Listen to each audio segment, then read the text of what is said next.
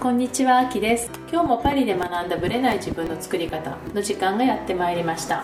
今日もさゆみさんどうぞよろしくお願いいたします。よろしくお願いします実はちょっとね、私もライブで話をしたんですけど、さゆみさんに最初に教えてもらったはい月星座の話をちょっとこうね、はい去年の秋ぐらいだったんですけど、そうですね教えていただいてでその教えてもらったその相手の先生が、うんマドモアゼル愛さんという占い師先生術をやってらっしゃる方、昔からあのいろんなね雑誌とかマイバースデーですよ。昭和の人はね絶対知ってる。知ってる知ってる。あといろんななんて言うんでしょう。少女漫画系とかもうん。ちょこちょこっと出ていらっしゃったかな、そう、ね。あちこちで連載を持ったり、まあねそのマイバースでは占い専門誌だったんで、結構私は見てましたね。私も見てました。で女性だと思ってたんですよいやねマドモアゼル愛って聞いて 普通男とはあんま思わないですよね。思わないですようん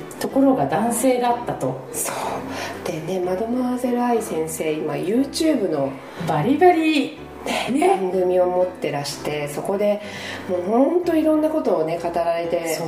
ね。まあ政治的な話から、まあ、もちろんその占いから占いね入ったりとか。でもともとまあその政治的な話は置いといて、まあ、占い的なところで、彼はその月っていうものに対して普通の人が持っている月のイメージとは違うぞみたいなところを訴えてらっしゃってで月星座は、みんなはなんか、まあ、普通の占いで言うと太陽星座と月星座があって、はい。太陽星座はまあ表面的に出てる自分なんだけど本来のねね。もともとの自分。で月星座はもっと内面的なうんうん。あの深層心理に基づいたところの自分みたいなところを普通は言ってるんですそうがですね。マドモアゼル愛さんはその月っていうのは欠損だと。そうそう自分にない部分？欠けているね損の字なので欠損だと言っていてでこれはもうどうしようもないみたいなね。そう。そこはあの幼少時はそこがねなんて言うんだろう。親とかの教育によって自分は持ってると思ってたんだけれども実はなかったっていうのを大人になるにつれて分かってくると。そう。ね。でいろんな他の占いとか見ると月星座っていうのはいいようにかなり書かれてるんですよね。自分の太陽星座をサポートするみたいなそういう感じですねはいだけど私結構ね納得いってなかったんですよそれに。あそのいわゆる一般的なものに。一般的なもの。へうーんなんて思って。て、うん。でもでもそうかなってちょっと思ってた。思ってたんです。それでたまたま YouTube であれマドモアゼル愛先生 YouTube やってるの？と思って、あの昔からー雑誌とかねそう出てた。いろいろご活躍されてた愛先生の YouTube ちょっと見てみようかなと思ったら月星座のことについてお話しされてたんですよ、でそれで例えば、うん。私の場合は、はい。太陽星座は魚座うん。なんです、はい。で月星座は乙女座なんです、はいはい。で魚座っていうのはすごくなんかちょっとちょっとふふらふらしてるというか、うんうんうん。こう夢見がちというか、はあんまりこうなんていうのかなきっちりしてない感じなんですって。はい。なんですけどその反対が私の月星座である乙女座、乙女座。乙女座っていうのはいわゆるイメージで言うと制服とか、うん。公務員とかね。あ制服ってあのユニフォームの方の制服ね。きちっとしてる、はい。もうなんかあのす全てカチッカチッカチッとしてる。お片付けとかパーフェクトにやるみたいなところなんですはい。だけどそれが月にあるんですよ私は、うんうん。全てこうきちっとしてるものが月にあるっていうのは愛先生おっしゃるには、はい。月というのは欠損。はい。自分にそれがない欠けている。っていうことなんですね、で私ね前からお掃除とかお片付けとかうん。苦手だったんですよ、うん。でそれでずーっと社会人になってから特に結婚してからはほぼ外注。うん。ほぼ外注なんです、ね。うん。できないから、うん外注してたんですよ。一人暮らしの時も？一人暮らしの時は自分でやってましたけどそれでもうすぐにぐちゃぐちゃになっちゃう。そうなんだ。ですごくこうコンプレックスがあってきちちっとできないみたいなね。でなんでだろうなとは思ってたんですけれども愛先生の月星座が乙女座の人はきちっとするお掃除をすするとか、物事をコントロールするとかあと壊れたものを修理するとかっていうことができないおーなるほど。人。そこが欠損、うん。うん。そういうところができない人が多い。だから壊れ物をすごい壊しやすいとか、えー、そういうことなんだ。掃除ができないとか、はいっていうことがあると言われて当たってると思って、うん。だから私はそこが苦手だったんだ。だから整理収納アドアドバイザーとかね。じゃあね資格取ろうとしてたもんね。取ったんですよ。取った取ったね取ったの。だからそういうところに行っちゃうんだってすごく腑に落ちたんですよ。うん。できないから。うん。できるできないからこそちゃんとしたいとしたい思みたいに思っっててしまったんだそういう資格を取ろうと思って、ね、なるほどね。整理収納アドアドバイザーとかのし資格を取りに行ったんですよ、こういうことかっていうのがちょっとね、うん。ストーンと腑に落ちてあ私できないんだ。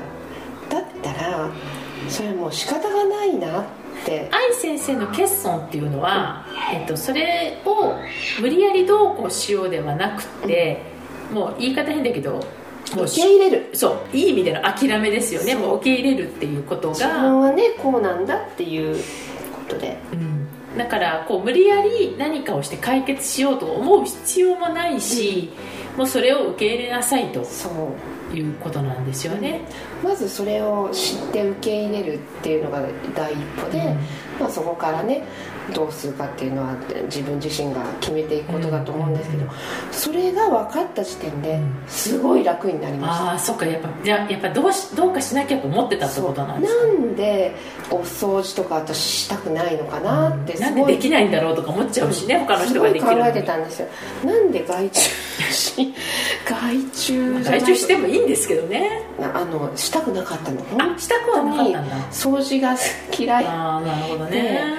で一人の時はまだそれでも、まね、狭い範囲だったからうんうんうん。自分でやってましたけど、あの結婚してからはやっぱりちょっと広くなって、あ家族いるとでね私も仕事をしてましたから、うんうんそんなやる時間なかったりとかっていうのもあって、で外注して、まあ、なんとかそれで、ね、だからそれも受け入れて外注にすると決めればもう。外注でよかったってことですよね。だからそれでいいんだと思ってで今もずっとそのまま 続けてるのでなあの知ったことで本当になんかね心が穏やかになったとうんいうか、ん。なるほどだからね月星座が何かっていうことで自分の欠損自分にないものっていうのを知ることで心が楽になる。うんなるほどね。知っておくだけで楽になるっていうのはあるかもしれない。そうですそれはねすごく愛先生に感謝でしたね。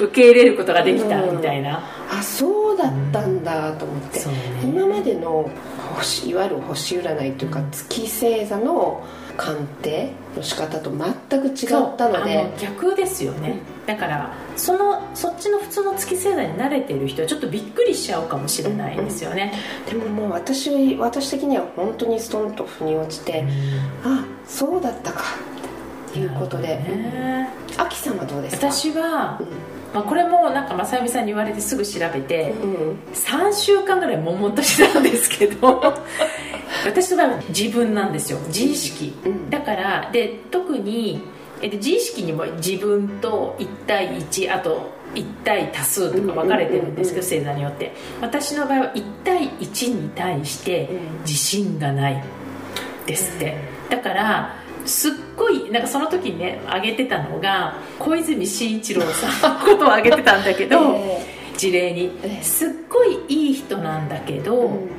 実は、まあ、その彼のその事例で上がってたのは自信がないだけじゃなくって未来を語れない人っていう位置づけであって、うん。で彼の言ってることは抽象的すぎて何が何だかわからないみたいな。でそういう類がやっぱあるから自分に対して常にその自信をなくしてるって。で私は1対1の仕事を結構してるじゃないですか。そうですよでね自分と向き合うことだからそれを専門にやってて結構ショックだったわけ。うん。だって自分の一番本質的に向いてると思ってるところを欠損って言われたから。でも逆に言うとそこがあるからこその探求心なのかなとでも思った。ねそこ言える。だから私も整理収納ア アドバイザー取ろうとしてたみたいな。資格を取った、でそれってある種のなんて言うんだろうこう向上心というか、うん。悪くないことだと思うんですよ、ね、だから、うん。まあ、私の場合は突き詰める方に行っち好きだと勘違いして行っちゃったけど、うん。でももしかしたらその欠損を埋めるためのうん。探求心が、うん。だから私の中ではもう人生全部こう自分への探求だと思ってるから、うん。うん。多分それって多分もしかしたら欠損とのこう折り合いというかそうですよね、うんこう欠けてるからこそやっぱ追求していきたいみたいなところがやっぱあるのかなとは思いますね。うん私あのその辺りのとこ深いなと思って、うんうん。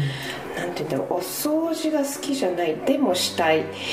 でもできないみたいな、だからできるようにはなりたいんだけどできないみたいなところの葛藤ですよね。だからうん。またそれそれがねアキさんの場合メンタルの部分とか、はい。うん。こう人によってそのうん。星座によってね。いろいろ違うんですけれどもすごくね私はあの学びになって、ね、そう、うん。だから新たな視点視点がねっていかそう。視野が広がっした占いだからもちろん信じる信じないはあると思うんですけど、それをきっかけに自分を知ったりするものとしては面白いかなと私は思ったし。すごい新たな視点だなと思って、うん。本当にねあの愛先生。そう愛先生感感謝。で愛先生が言ってるのは、えー、とその欠損の人がじゃあどうしたらいいかって言った時に、その十二星座でいう反対の星座そう。にを参考にするといいっておっしゃってて、さゆみさんの場合は何座になるんですか？魚座。ですよね太陽星座なんだ。もともとの星座なんですよね。そうで太陽星座のその、まあ、魚座にあたり、うん。で私の場合は獅子座が月星座だったので水亀座になるんですけどでそこを見るといいって、まあ、まさに風の時代のねね確かにねね。そう。でそこには、うん。ファッションとかそういう話もあったので、うんうんちょっとファッションの話をしませんか？あぜひぜひ。ね。だってあの愛先生ファッションのことにもすすごい触れてるんですよね。るんですよ。星座ごとの月ね星座に関してね。そう。元だから、まあ、もし知りたい方は自分の星座月星座に関してはもう検索してあのなんか簡単にわかりますよね。そう生年月日入れればすぐ分かるし、でその解釈に関してはマドモアゼル愛月星座で調べれば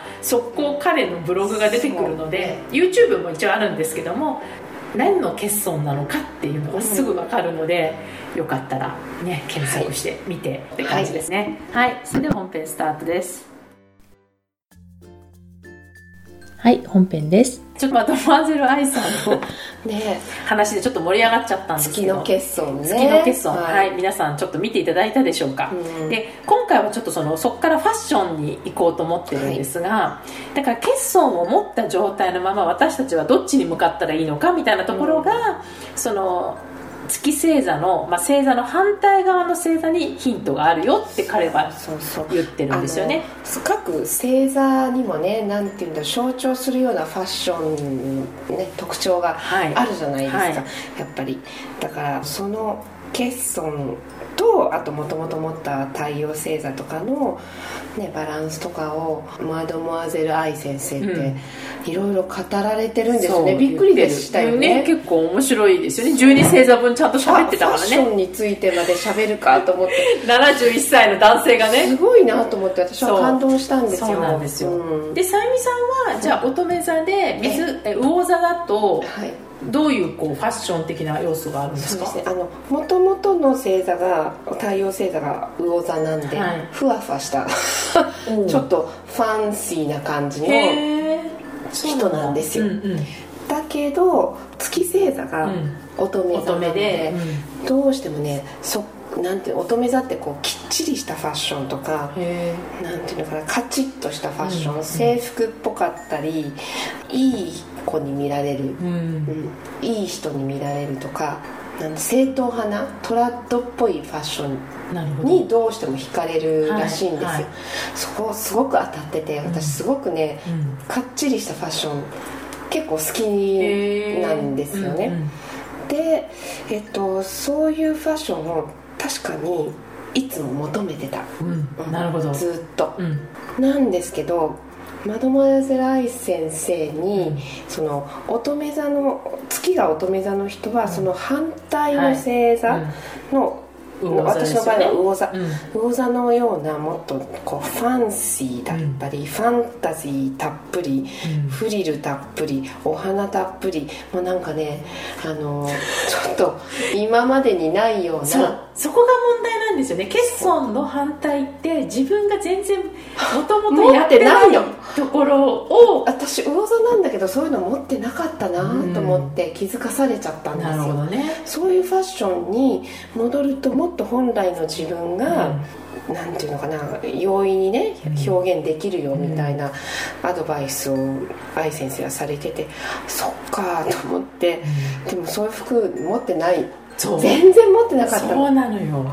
でこれはこれはちょっと問題かもなんて思って、でふーっとアウトレットに行った時に、はいはなんかねヒョウ柄とはい。スネークあのパイソン柄とあと花柄？らの3つが一緒になったような。もう多分想像つかないと思うんですよ聞いてるだけだと。まあ私見させていただきましたけど。それもねシフォンでふわふわっとした生地の柔らかい生地のね。ロングのねスカート。それもロングのスカートって私ほとんど履かな履かないんですけど買ってみたの。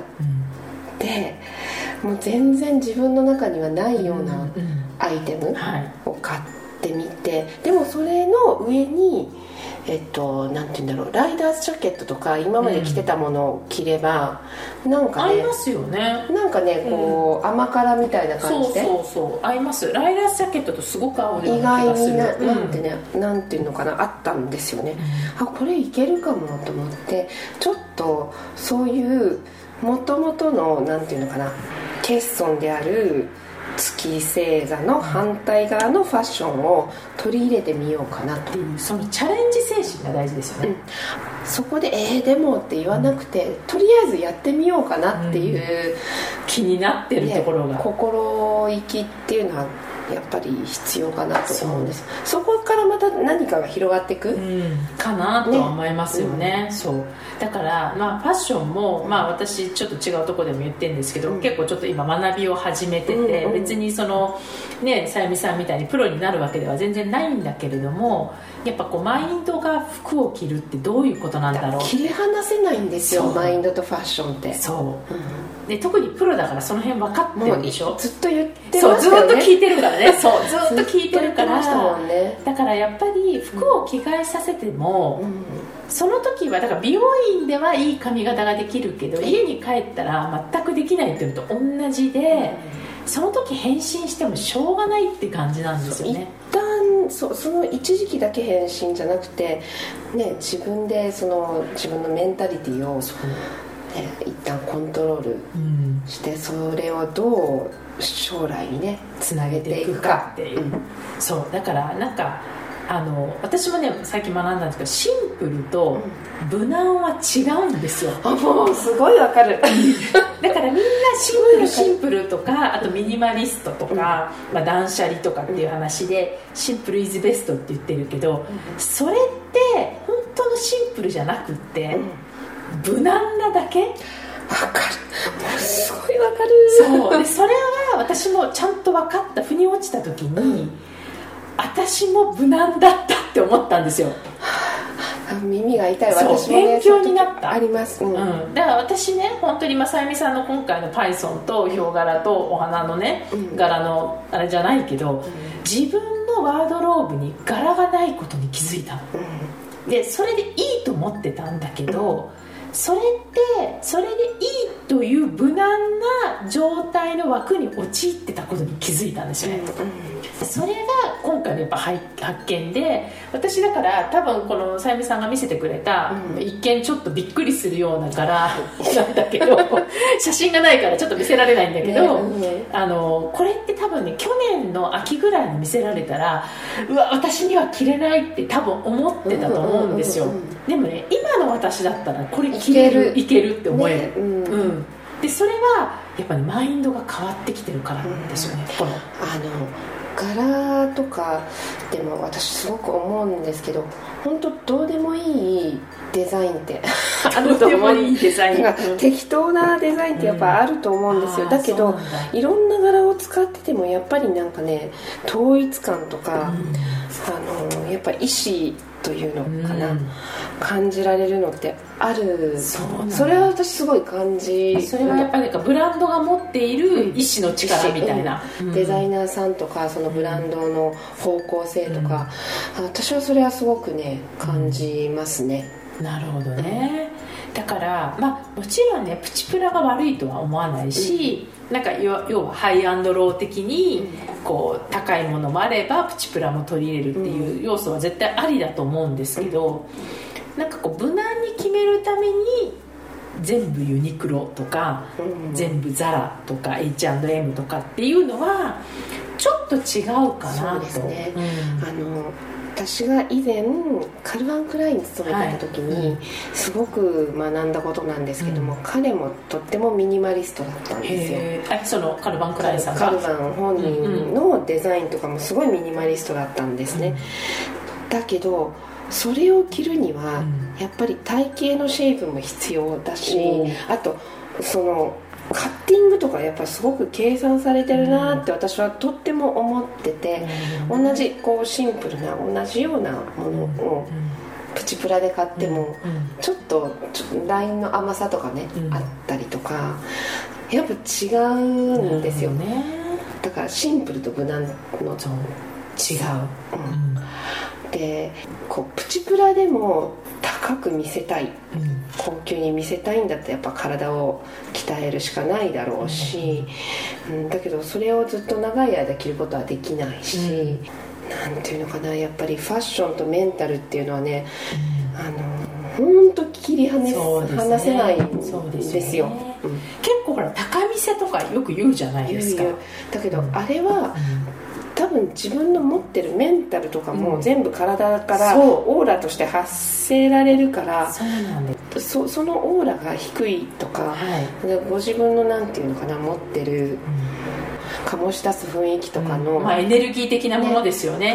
低かったらとても高見せなんて無理。できない。だからねこう世の中でこう高見せですって言われるコーディネートって、うん、あれはできない。できないっていうか普通はできないできないですね、うん、その本人がどう思ってるかによって全く違ってくるから、うん、なんていうのかななんかこうコーディネートだけ見せられて素敵とかっていうのもあんまり無意味な話で、そう。どう自分はこの服を着ようかなっていうメンタルあの自分で考えて着こなしてやろうみたいな、ね、その心意気も絶対必要そうその着替えがねだからその辺にあるものを取ってやりましたなのか、うん、これを着てもう今日は生活しようっていう心意気なのか、全然違うしでそれはもうハイブランドだろうが、うん、プチプラだろうが全く関係ないなっていうのを、ね。うん、感じるので、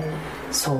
だからやっぱりまあねアパレル業界も今すごい大変だとは思うんですけども、やっぱり選ぶ側もねその辺はちょっと考えて。お洋服ね、一枚一枚でもすごくやっぱりねデザイナーさんの思いが入ってると思うんですよ。ねえと思うんですよね。私も行ったから分かる。そうね特に経験してたからね。デザイナーさんたちの苦悩も見てたから分かるけど、うん、なんて言うんだろうこうビビビッとくるものがあったらやっぱりねね。いいですね。やっぱねあのデザイナーの心意気ってすごいなと思っていてで私私ほらずっとパリであのコムディ・ギャルソンのあれもちょっとフィッティングとか手伝ったりしてるじゃないですか、はいうん、で私ねあんまり川久保玲さんの凄さを分かってはいるけど、うん。細かく知らなかったんですよね。で結構ドキュメンタリーが YouTube にあってえ見まくったんですよ、えうんうん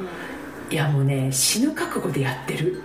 っていうのを分かった瞬間にあそれがたまたま洋服でせあの表現されてるんだって分かった時にこのデザイナーさんたちへのリスペクトがやっぱすごいこう湧いてきて。そうですよね。なんかねわかります。せ世界観。あのそう。世界観。をお洋服だけじゃないんですよね。そう。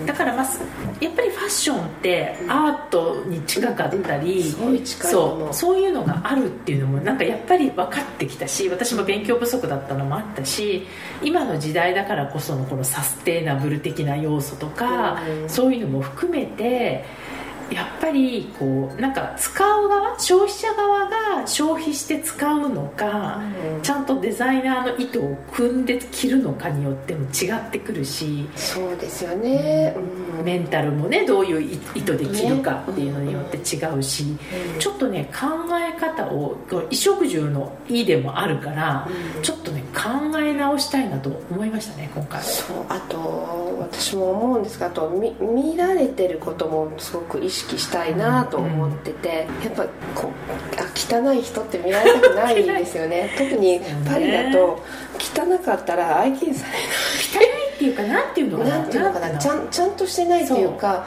品性ですそうだね。品性のなさ。がそうね。をすごい見破られる気がして、ね、うん。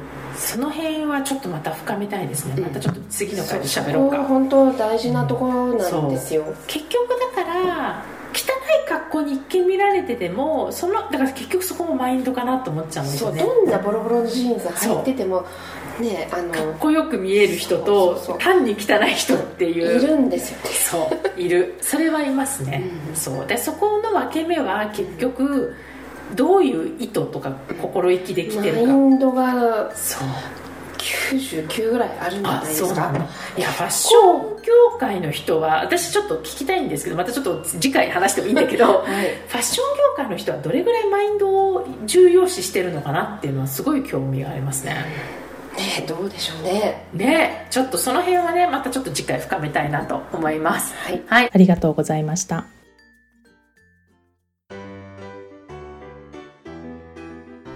この番組は毎週金曜日をめどにお届けしています。確実にお届けするための方法として iTunes や Podcast のアプリの購読ボタンを押せば自動的に配信されますのでぜひ購読するのボタンを押してくださいまた皆様からの質問や感想をお待ちしています。オフィシャルサイトはパリプロジェクトで検索していただきお問い合わせから質問や感想をぜひ送ってください。オフィシャルサイトから LINE アットやメールレターで有益な情報をお届けしているのでこちらもぜひ登録してくださいね。また次回もパリで学んだブレない自分の作り方をお楽しみに。秋でした。